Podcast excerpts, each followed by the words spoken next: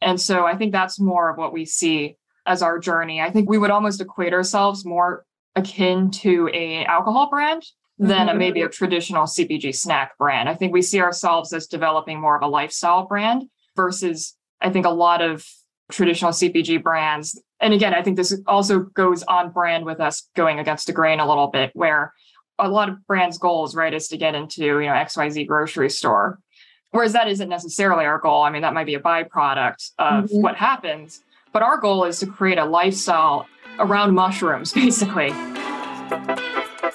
Welcome to The Irresistible Factor, a podcast where I talk to founders and investors and retailers about what it takes to launch successful brands, from developing a compelling proposition and brand identity to raising capital to getting distribution and more. My name is Kristi Bridges, and I'm a marketing expert with tons of experience and a true love for all things health and wellness. Welcome to today's episode of The Irresistible Factor. I'm really happy today to have Marilyn Yang with me, who is the CEO and co founder of Fun Gal Snacks, which is the parent company of Popadelics, which is a crunchy mushroom chips brand, which I'm really happy to have her talk about. So, welcome to the podcast, Marilyn. Thanks again, Kristi. We're excited to be here. Yeah. Well, tell us a little bit about you and both companies and how you wound up doing what you're doing. Yeah, definitely. So, me and my co founder, Mike Casali, we are both actually from the finance world. So I'm from more of a private equity background. He's from more of a VC investing background. But we were always those people in finance, and I don't think we're that rare, but you know, that person in finance always wanted to start our own thing, but we just never had the right idea come to mind. But it was always the back in our heads that we wanted to start a company of some sort. And I guess it took COVID for us to really come up with that idea. And we are a couple as well. We like to joke that we're partners in both business and in life we're based in New York City. So, especially during COVID, we were very much so cooped up in an apartment together. So, a lot of time to brainstorm, as you can imagine. And what ultimately became Fun Gal Snacks and Popadelics, it really came up very organically. So, we're both huge foodies and we both love mushrooms. So, in retrospect, it makes a ton of sense what we're doing now. But what happened during COVID is that the only time we really had to satisfy our foodie desires basically was to go to the grocery store. And so we started being really adventurous and just trying new stuff in the snack aisle. I started getting really into the cauliflower chips and some chickpea snacks. And it just came up very organically one day like, oh, if they're making chips out of cauliflower, they better be making chips out of mushrooms. And we figured it was something that existed already because it didn't seem that out there of an idea to us. But we wanted some mushroom chips to eat. So we went out and tried to find some online and you know wherever else. And we couldn't really find anything in stores. And what we were able to find was unbranded, unflavored, unexciting, which was kind of surprising to us because it just felt like a lot of lost potential. Obviously, we didn't turn around and decided we were we were going to be the ones to solve that right away. But being mushroom lovers, we kind of started seeing already that there's been a lot of more public interest in mushrooms. So even friends that I've had that would never talk about mushrooms started asking me about my favorite mushroom stuff because I've kind of known as kind of the mushroom person in my friend circle. So makes a ton of sense to them that I started this company too. And it seemed like the good timing. So it seemed like it was finally at the point where mushrooms were reaching, I guess, an inflection point in the public consciousness where there wasn't anything out there yet, but people were looking for it. And also, I guess, combined with us kind of being bored during COVID, not having much else going on, it was a good time personally for us to start a company as well. And so all the signs pointed that this was the idea we've been waiting for, and we decided to pull the trigger and start the company. So this would have been actually July of 2020. That is a crazy timing to start a company, I would say. Yeah, for sure. um, talk about the decision. I mean, you say it very casually, like we just decided to start a brand, but it can't be that casual, right? Because you were making a huge decision to do something that was going to take all your time, all your resources. So, did you feel like you knew what you were in for when you made the decision, or are you finding out along the way? I think we knew generally that it would take a ton of work. I, I, think we were thinking for a very long time about starting a company. And so I think that helped. Like we were very conscious that we wanted to start a company. I think the main thing was just that we never settled on an idea that we actually wanted to take mm-hmm. and run with. So I think it was multiple years in the making before we ultimately came to this idea.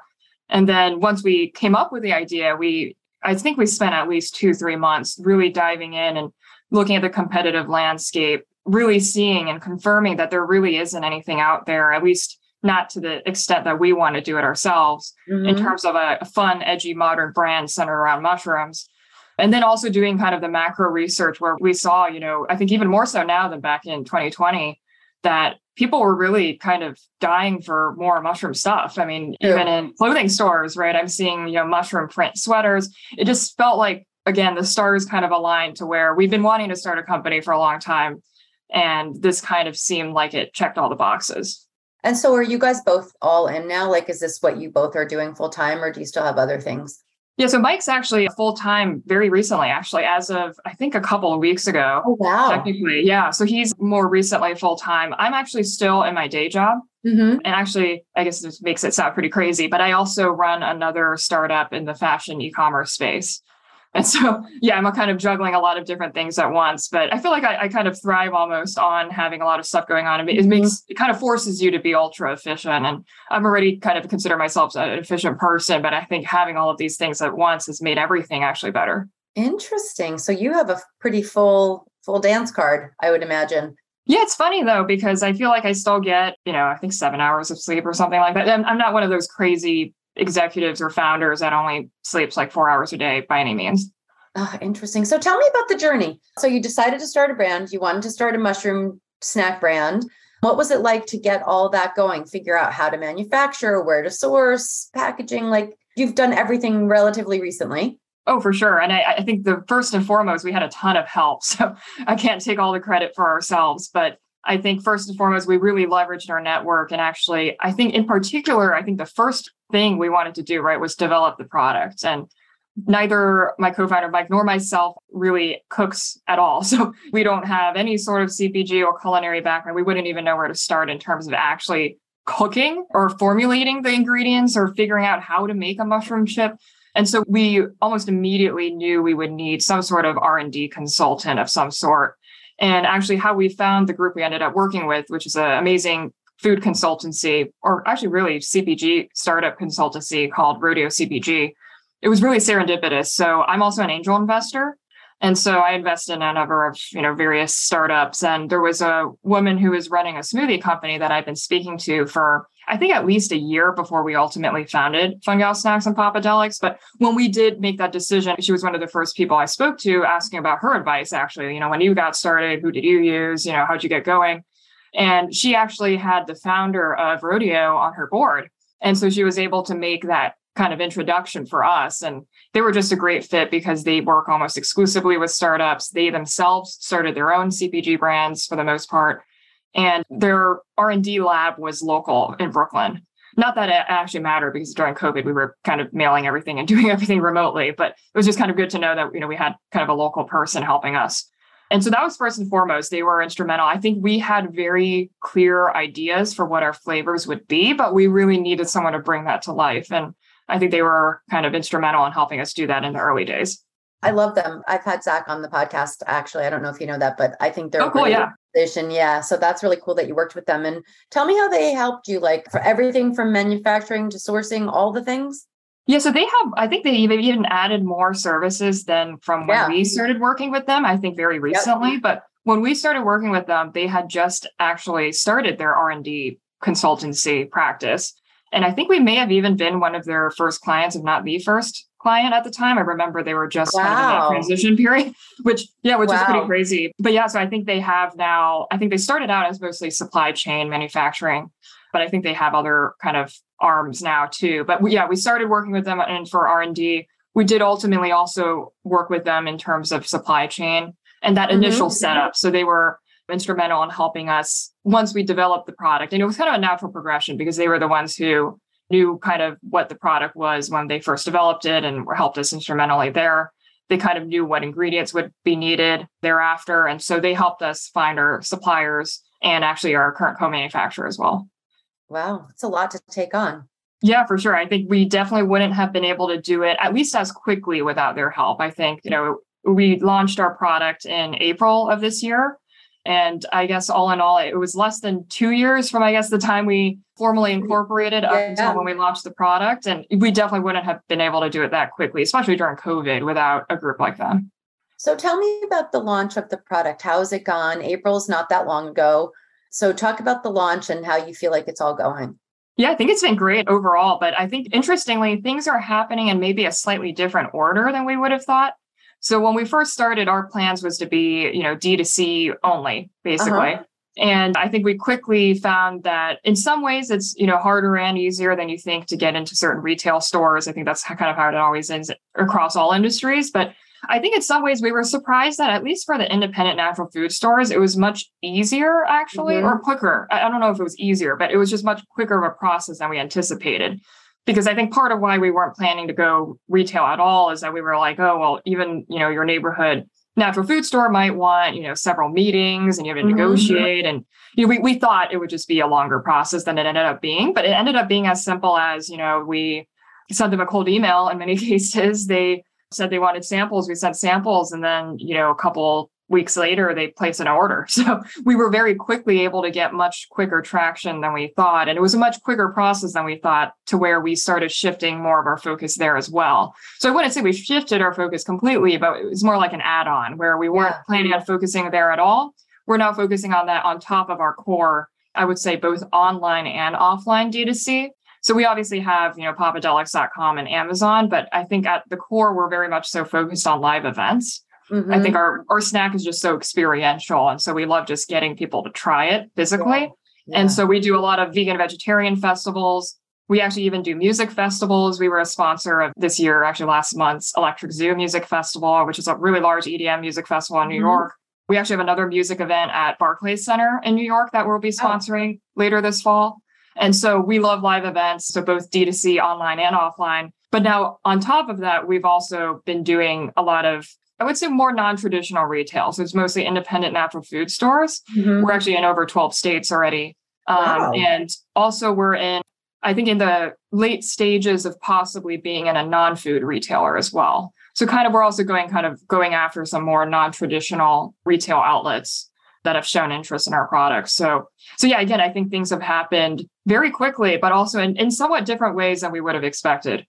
So, talk about the challenges because it sounds like a lot of things are going the way you want them to. And it sounds like you got some pretty quick traction, which leads me to believe there was actually a market need that you were filling, which is really cool.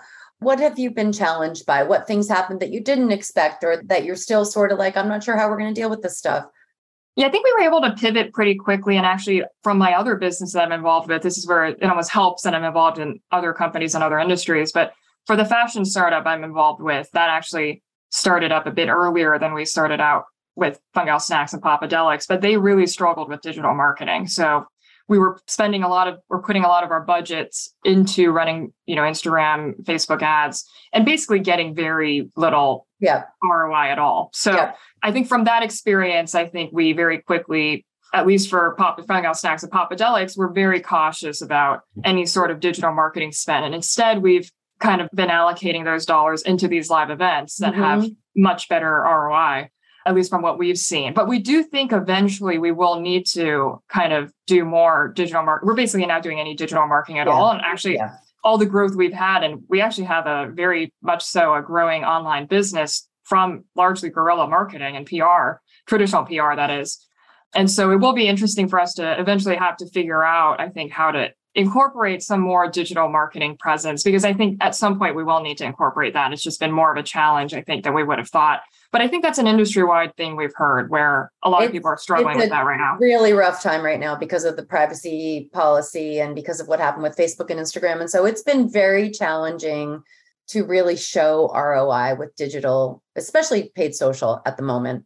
But I think it'll change a little bit. And, you know, there's just different schools of thought. Like if you're building a brand, you need to have some level of awareness. And I think that paid social is really good for that. But if you're thinking about conversion and you really need to show one to one, like I spend this, I get this back, maybe not the place to go at the moment.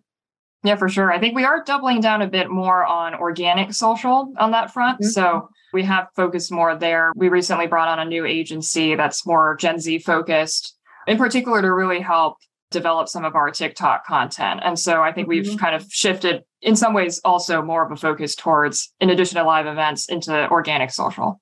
Yep, that makes a lot of sense. And what about raising money? Have you guys done a capital raise or are you thinking about it? It's funny. I think when we started the company, I think we had a very conscious plan to not raise money mm-hmm. outside capital. I think part of that is coming from the capital world, the capital provider world. I knew firsthand how, for some of the companies, for example, in my private equity career, we breathe down their necks. there's yeah. there's no doubt about it. We tell our CEOs what to do and they do it. Yeah. And that just wasn't something I personally wanted for us, mm-hmm. at least at this stage. I think maybe eventually, but I think it was important for us in the early stages to have full control over our vision. And I think we were fortunate enough to be able to self fund, especially as we have stayed in our day jobs essentially for as long as we've needed to or had to, or even could, I guess. But I think that was a very conscious decision. But interestingly, we've gotten a ton of inbounds mm-hmm. since launching. And part of that is, you know, we've been to a few trade shows and there's always investors at trade shows and whatnot. And so we've got a lot of interesting inbounds. And in particular, I think there are certain more strategic investors that we're maybe a bit more open to. I wouldn't say we're formally capital raising, but we are entertaining conversations with inbound interest from individuals and firms that we feel like add more strategic value because yeah. we aren't looking for money just for the sake of getting money. I think we mm-hmm. really would be looking for a partner who can help either accelerate our growth, augment our growth with their network. And so we're speaking to a few. I think there's a theme here. We're, we're pretty non traditional on yeah. all fronts. So it's definitely on brand, but we're speaking to a few non traditional investors. So I wouldn't even call them VCs at this point. They're semi strategics. Interesting. And what kind of stuff do you want them to help you with? Like when you think about the kinds of growth you're looking for and you talk about wanting someone to help you accelerate that, can you be more specific? Yeah, I think a big channel we want to blow up is the events channel, actually. And so there are a few maybe investment firms that have more of a philosophy of growing via live events. And so that, for example, is a channel that we see a lot of value in also strategic brand partnerships, whether that's with a celebrity or otherwise, or, you know, maybe mm-hmm. it's with another brand. And so I think that's more of what we see as our journey. I think we would almost equate ourselves more akin to a alcohol brand than mm-hmm. a, maybe a traditional CPG snack brand. I think we see ourselves as developing more of a lifestyle brand versus I think a lot of traditional CPG brands. And again, I think this also goes on brand with us going against the grain a little bit where a lot of brands' goals, right, is to get into, you know, XYZ grocery store. Whereas that isn't necessarily our goal. I mean, that might be a byproduct of mm-hmm. what happens. But our goal is to create a lifestyle around mushrooms, basically, of all sorts, and also champion what we call underloved veggies. So I know we didn't touch upon our corporate entity. So Popadelics is the first of what we hope to be a family of brands that essentially kind of champion the forgotten vegetables. Mm-hmm. Not that mushrooms are a vegetable, but there's so much more essentially to food than just kale chips, potato chips, corn yep. chips. Yep, yep, yep. And have you launched another product yet, or are you in development on new things, or are you just waiting to see how this one goes? Yeah, we have a lot of ideas. I think we're almost looking at Popadelics like the case study. So, mm-hmm. you know, obviously we're very much so focused on Popadelics right now. I don't think we want to be spread too thin in terms of trying to launch other mm-hmm. things per se, but yeah. I think depending on where Popadelics goes, say in the next two, three years, let's say, we would use that exact same playbook to at that point then launch a new product that isn't maybe mushroom focused, but mm-hmm. it's a new brand focused on, you know, whatever else that next vegetable would be. Talk about the name. I'm curious to know how you came to Popadelics. Yeah, so actually, we can't take full credit for that either. We used a boutique marketing and branding agency based in Florida. They're called Fresh Made. We actually found them on Google. So this was one of those cold outreach kind of. But at the time, we were vetting a ton of different marketing and branding agencies, and they just felt like the best fit in terms of they were a very lean team. They focused almost exclusively on, actually, they do focus exclusively on natural food type mm-hmm. products, whether it's a snack or a pet food or whatever it may be. And we just really felt like they understood our vision the most. But essentially, you know, we were kind of contemplating multiple potential names with them. I think what we really liked about Popadelics, and first of all, we were surprised that it is actually a real word. So it's not a made up word, in fact. It's a word that means of the likeness of pop stars. And I think it was mm-hmm. used in a Billboard music article at some point or something like that, which also fits with, you know, our desire to go into the events channel, for yeah. example. But then also it kind of emanates what our product is because when you eat popadelics it's a pop of flavor and it really stands out versus even other snacks and so we kind of wanted to the name to kind of emanate that and also i think we're trying to be a bit cheeky here too i think mm-hmm. a lot of people when you say you know mushrooms they maybe jump to psychedelics before they yeah. jump to shiitake so yeah. Um, you know, our products are obviously shiitake mushrooms. And part of that is kind of the cheekiness of the brand overall. We are kind of, again, I think going against the grain, kind of challenging the status quo a little bit. So we did kind of want mm-hmm. to be slightly edgy there. And there is kind of a direct connection to alongside founding the company, we did start a foundation, a charitable foundation as well. So a portion of all proceeds does go towards our foundation, which in turn actually supports research into the use of psilocybin to treat mental health. Oh, so oh, wow. we are indirectly supporting actually the awesome. you know the psychedelic industry, and so there is a direct tie there as well. Whereas our product, obviously, is just shiitake mushrooms. But again, we're kind of nodding to all of those things at once. Wow, that's amazing. That's very cool. Talk about where you want to be in two years, five years. Yeah, I think we would love to be essentially kind of known as the event snack. I think that would kind of be what we're working towards, like kind of the mainstay. Like you go to any music festival, kind of like with Red Bull, maybe with energy drinks, or maybe Heineken, mm-hmm. let's say, where you go to a sporting venue, you go to a music festival, and you just know you'll see Popadelics. Yeah. I think that would be kind of maybe our, you know, high level vision of where that might be. But I think even just seeing it in kind of more places, I think in general, I think would be really cool to see. So again, we, we do have some pretty near term, really exciting kind of sales channels coming out. So actually people will be able to see our product in some very interesting places very soon. But I think we want to kind of do that in even a larger scale, let's say the next two, three years.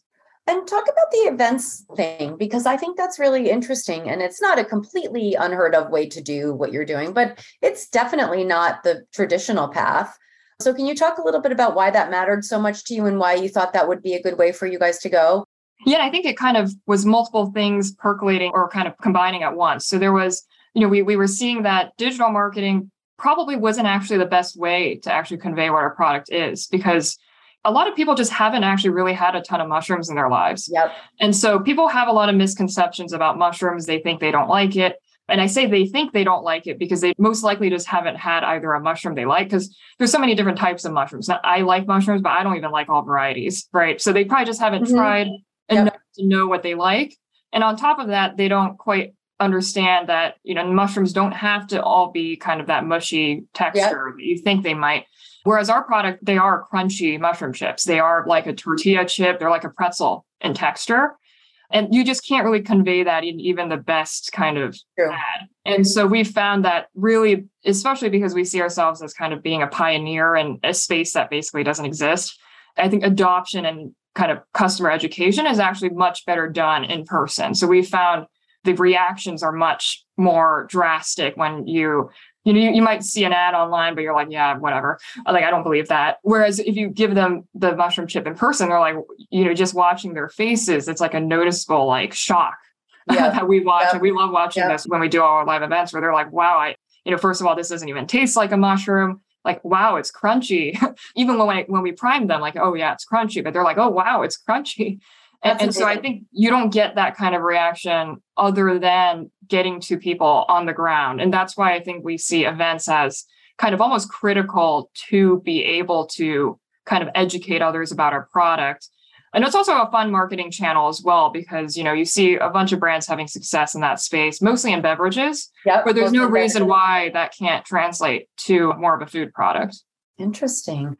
And you said that that was working for you from a return perspective, like the events, how are you monitoring that? How do you know? Yeah, I would say we're not maybe super, super scientific about it. But for example, like when we ran ads, right, we would get, I don't know, two sales out of, you know, yep. spending thousands and thousands of dollars. Yep. Whereas we do a live event. For example, we did Vegandale, which is a large vegan food festival here in New York City. You know, we basically I think our we weren't tracking this exactly, but if we were to eyeball everyone that came by, tried it, and if they bought or not, it was like a 80% wow. hit rate. Right. So you need to be targeted, right, with the types of events you do yeah. where the people are already maybe open to it. Yeah. But I think it is just such a high conversion rate when people are already somewhat interested or curious. They come to our booth, they try it. It's just such a very, you know, it's just like almost like at least 50%. Like almost every other person will be like, this is amazing. Give me a bag. Uh huh. And so I get the some of the events you talked about are no brainers, right? You're at vegan events, that's what people are there for. But what about the EDM events? Like, how did that become a thing for you guys? And how does that work when you're there? Yeah, that's kind of a more personal thing too. We both like EDM. Mm-hmm. And it, it was yeah. funny when we first started the company, one of the first things, this was before we even had a brand or even a product, we were like, oh, yeah, we have to get it into EZoo. and so it was just one of those, like, kind of like, you know, little dreams we had, like, to do. And it was kind of crazy. We were able to do that so quickly after launching. But that's part of what I was talking about earlier, where we want to be a lifestyle brand. Yeah. So, on top of being kind of a way to reach a broader audience, because we see our snacks as being mainstream, not just necessarily for the natural food enthusiasts, right. we see it right. having broader appeal. Because taste wise, when we were developing the product, we want it to be just as good as Lay's or, yep. you know, whatever, you yep. know, Stacy's, whatever, unhealthy chip or whatever. So, I think that because of that, it doesn't just appeal to a niche audience. It has broad mainstream appeal ultimately. And so we feel like doing events kind of helps kind of maybe drive the product to a broader audience while also building that lifestyle around the brand. Yeah. You know, we're, we're kind of building that persona of what it means to be a Popadelics consumer. That's awesome. That's really cool. And, uh, and do you capture content everywhere you go? well oh yeah i mean it's funny because you know obviously like many entrepreneurs we still do a lot of the things ourselves you know we, yeah. we do have of course a team helping us. But yeah, I'm pretty much you know on my phone at all these events doing all of our live stories but but yeah. yeah it's a ton of great content that we get at these events i think it's a fun kind of way to get content too because you know you have people dancing with your snacks in their yeah, hands so, amazing it's really fun content too yeah when you think about lifestyle i mean that's a great way to do it because it's real it's not like you're staging people in places with your product it's happening at those events which i think is really interesting yeah, for sure. So, yeah, I mean, I think we see any, you know, kind of a win win, right? It's getting our products to a new audience, getting great content, but also building kind of that lifestyle panache. Mm-hmm. When you think about the, I don't know if you work with other small companies or if you ever give advice, but I always ask during these podcasts do you have advice for someone who's thinking about starting a brand?